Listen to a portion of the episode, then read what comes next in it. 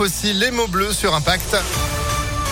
Bleu aussi, c'est le ciel. Bon, pas pour l'instant, mais vous verrez, ce sera pas mal la météo après l'info de Sandrine Ollier. Bonjour. Bonjour Phil, bonjour à tous. À la une, la circulation reprend progressivement sur la ligne SNCF entre Lyon et Grenoble. Elle est à l'arrêt depuis 6h30 ce matin en cause d'une personne qui a été heurtée par un train à hauteur de la Tour du Pin. La piste du suicide serait privilégiée selon le Dauphiné libéré. Et puis les TER entre Lyon et Rouen accusent des retards à cause cette fois de la présence d'animaux entre Tarare et l'Arbrel. On connaît la date du débat de l'entre de tour. Ce sera mercredi 20 avril à 21h sur TF1, France 2 et les chaînes d'infos en continu. Reste à savoir quels journalistes mèneront le débat. Anne-Sophie Lapix devrait être écartée. Emmanuel Macron et Marine Le Pen ne voudraient pas de la titulaire du 20h de France 2.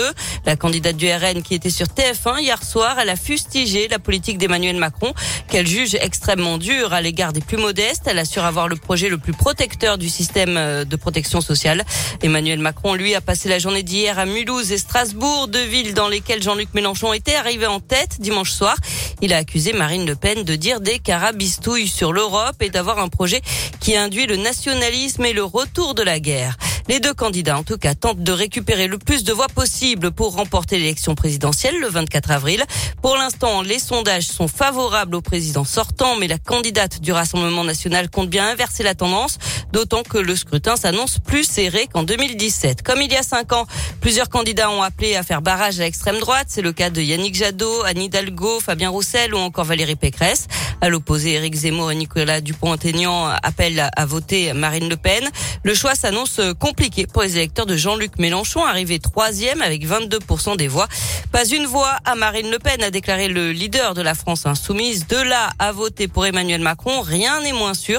Écoutez quelques-uns de ses électeurs rencontrés dans la rue à Vèze. J'hésite entre voter blanc et voter Macron. En 2017, euh, je trouvais que le barrage était très relatif. Vous voyez déjà assez peu la différence entre les deux. Je la vois encore moins après 5 ans. Donc, euh, c'est une question encore ouverte. Je sais pas, je me suis pas encore posé la question. Peut-être faire le barrage, peut-être pas. Est-ce que ça vaut le coup euh? Ça dépendrait peut-être du débat que je regarderai. Si il y a encore deux trois trucs à sauver, autant faire barrage. Moi, je vais pas aller voter au second tour. Je me suis posé la question il y a déjà un moment parce que je me doutais que ce serait le scénario qui allait arriver. Je vais pas aller voter du coup. Je sais que soit je vote pas, soit je vote Macron, parce que l'autre, euh, c'est pas possible. Mais en même temps, on sait ce qui est Macron, quoi. Hein. Il y a quand même une bonne droite euh, avec lui. Là, on va recommencer soit encore pire ou pareil, quoi. Donc c'est un peu la problématique du jour.